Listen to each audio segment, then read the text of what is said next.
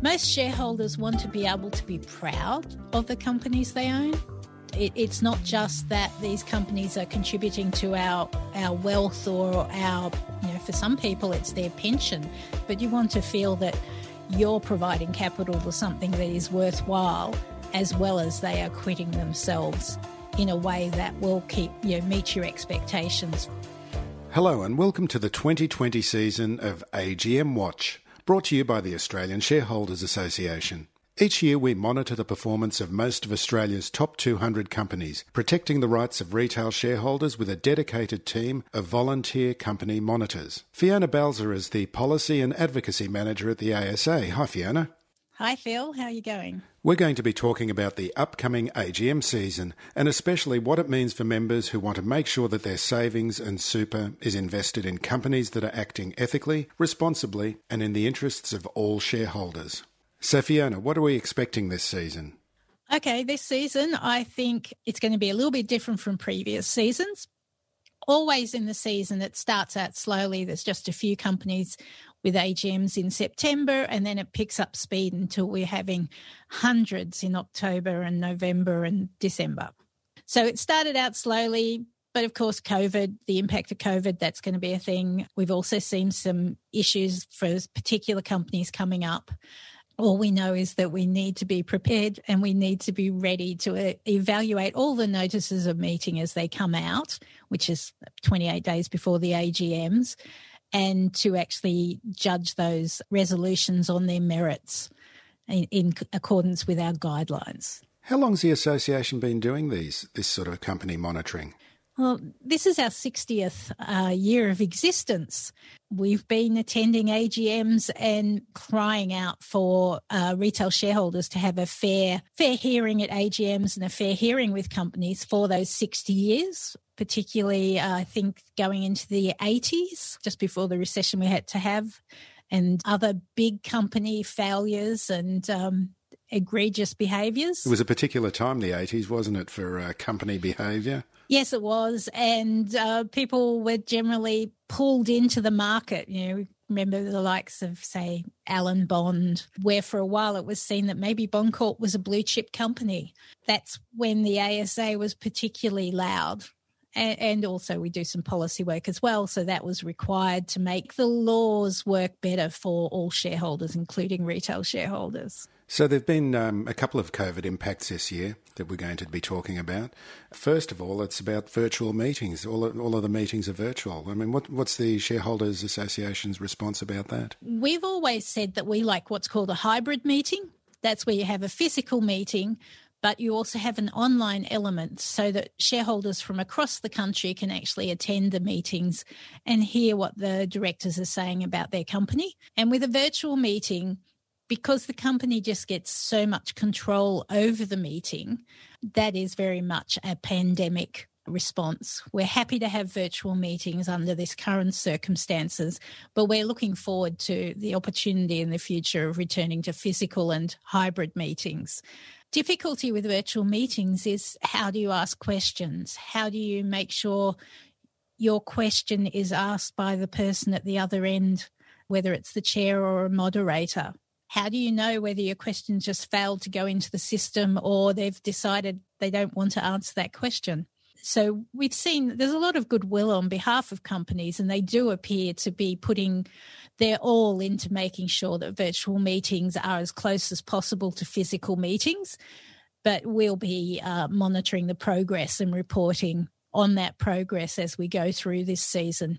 One of the toughest things is if you don't, if your question's not asked in a real a physical AGM, you can see the people at the microphone when the microphone is turned off.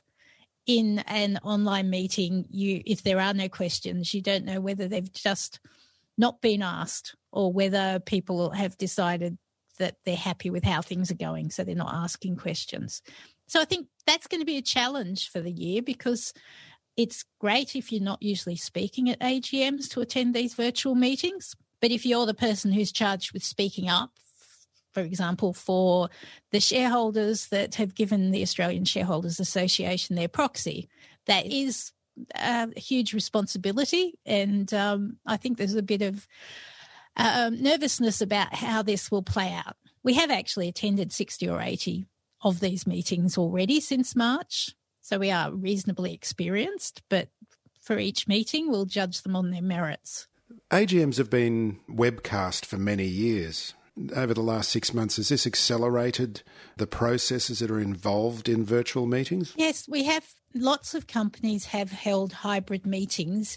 It's been quite difficult to interleave the physical appearances and the online appearances. Some companies are very good at this, and other companies it becomes very clunky.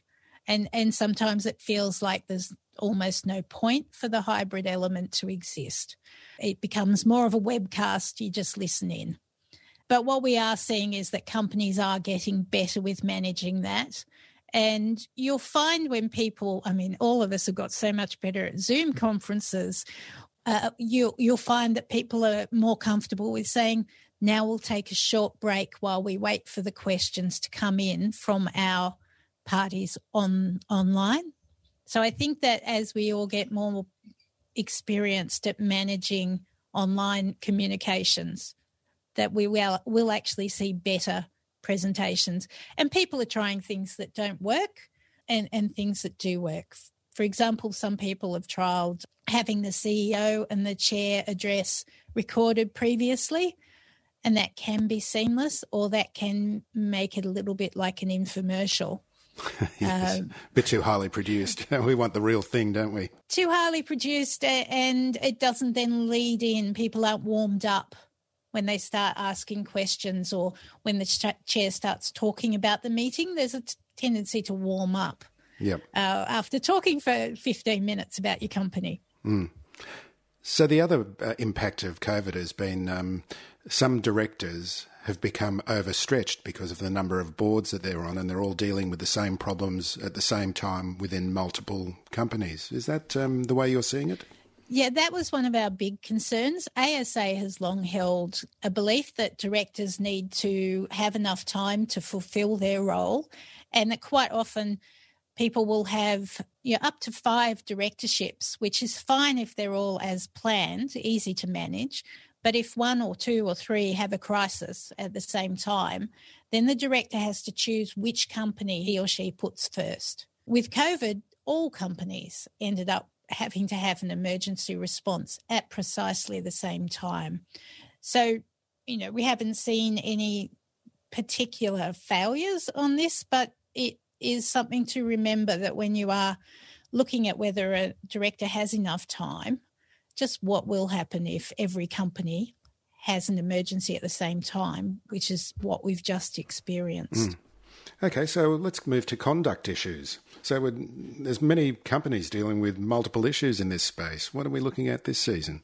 A couple of the companies that have already held their AGMs, so um, QBE and AMP, um, both in the insurance space, the financial services sector, they have both had to deal with sexual harassment cases. And it's been quite public, and for AMP was quite harmful to their reputation beyond the actual impact of the behaviour itself. Their way of dealing it damaged their reputation to a degree, and we've seen the chairman step down and others step down within that organisation. So this has just raised the issue of how a company conducts itself. AMP particularly had said that they were revamping their company's culture and that this wouldn't be the type of thing that would be acceptable going forward.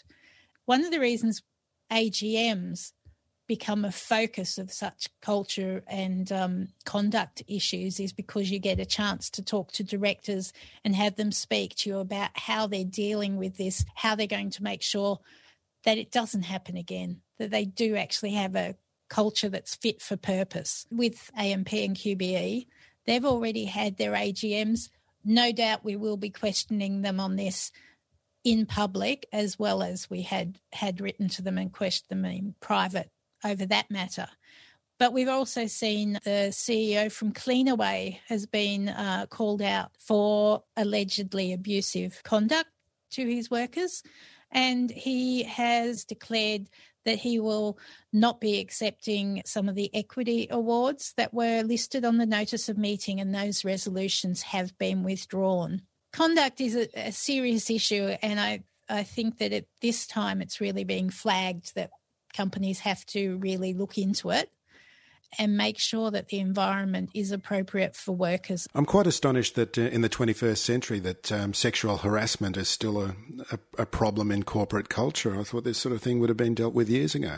Uh, I think that we ended up with having the same volunteer company monitor dealing with both AMP and QBE, and at least now he has expertise in talking through these things. But I think everybody is surprised and that is why people feel that it needs to be dealt with properly now. And, you know, we could go into some of the elements behind uh, why it has continued. One of them being it can often be if there's not sufficient proportion of women within the company, it doesn't get flagged and those attitudes aren't changed. And I, I think too, yeah, there's all talk about non disclosure agreements and the like, where people have dealt with such issues in the past, but it's all under the cloak of non disclosure. So nobody learns from the experience as to where the barrier is. Most shareholders want to be able to be proud of the companies they own. It, it's not just that these companies are contributing to our, our wealth or our, you know, for some people, it's their pension. The, if you're not on a government pension, these shares deliver you your income for the year. That's all you have. But you want to feel that you're providing capital to something that is worthwhile, as well as they are quitting themselves in a way that will keep you know, meet your expectations for your pension in the next decades to come. And this sort of conduct has been really um, negative. And I think we also saw something similar coming out of the Royal Commission into financial services companies. Well, let's um, let's go on to the the Royal Commission into financial services. What are some of the things that the monitors will be looking at? So the the big banks, um, in terms of behaviours, what we heard in the Royal Commission into Financial Services, which took place over you know in the year 2018, and the report was released in 2019 the behaviours within that group seem to have deviated from uh, what we expected and what even the banks, I think, themselves was were expecting. And again, shareholders felt almost embarrassed that their wealth was coming from the big banks after the clients and the customers had been treated with disregard is probably overstating it, but the systems did not live up to to the promise for, for those banks. And since then, the banks have had to make redress and they have had to work through um, court cases and the like. There's been fines. One of the things that I find positive, though, is now those companies are reporting on what's called consequence management. So when you've got poor conduct, within the company's annual reports, they actually report how many people were flagged for poor conduct and what the consequences were. And, and that leaves people with greater comfort, that transparency leaves people with a greater comfort that they are trying to do the right thing, the companies and the people working for the companies. The employees are left with no pretenses that you can get away with such behaviours. And what we're looking for with the companies and their culture is ultimately the employees feel that they can raise concerns and have them addressed rather than, as you mentioned, uh, for example, sexual harassment has gone under the radar. And it's surprising it's prevalent in this day and age. And, and one of the reasons is people had felt that it wouldn't be addressed. How about executive remuneration? Have um, all executives um, share, been sharing in the pain equally? Some have and some haven't. Um, when we were going through the early months of the pandemics, Alan Joyce, who is the CEO for Qantas, he actually stopped taking his fixed pay for the last part of the year. He's still well remunerated, but he did take a, a significant cut in his pay. And other um, companies did something similar.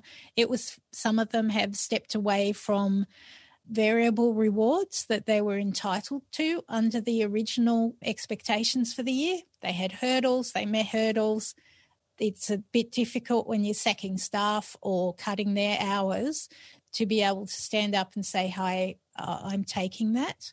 So we have seen some uh, walking away from rewards. The other thing that we have been looking at is whether the companies have been assisted by the government or the JobKeeper uh, supplement.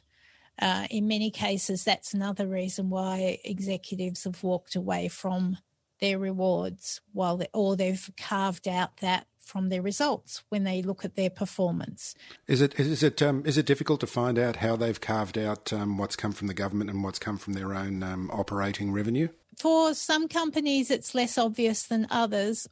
One of the reasons can be because the companies round up.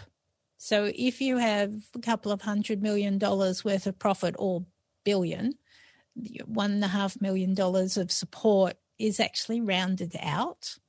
Uh, but many companies are being quite upfront and saying, you know, this is what we've received in JobKeeper this is what we've um, received in government subsidies.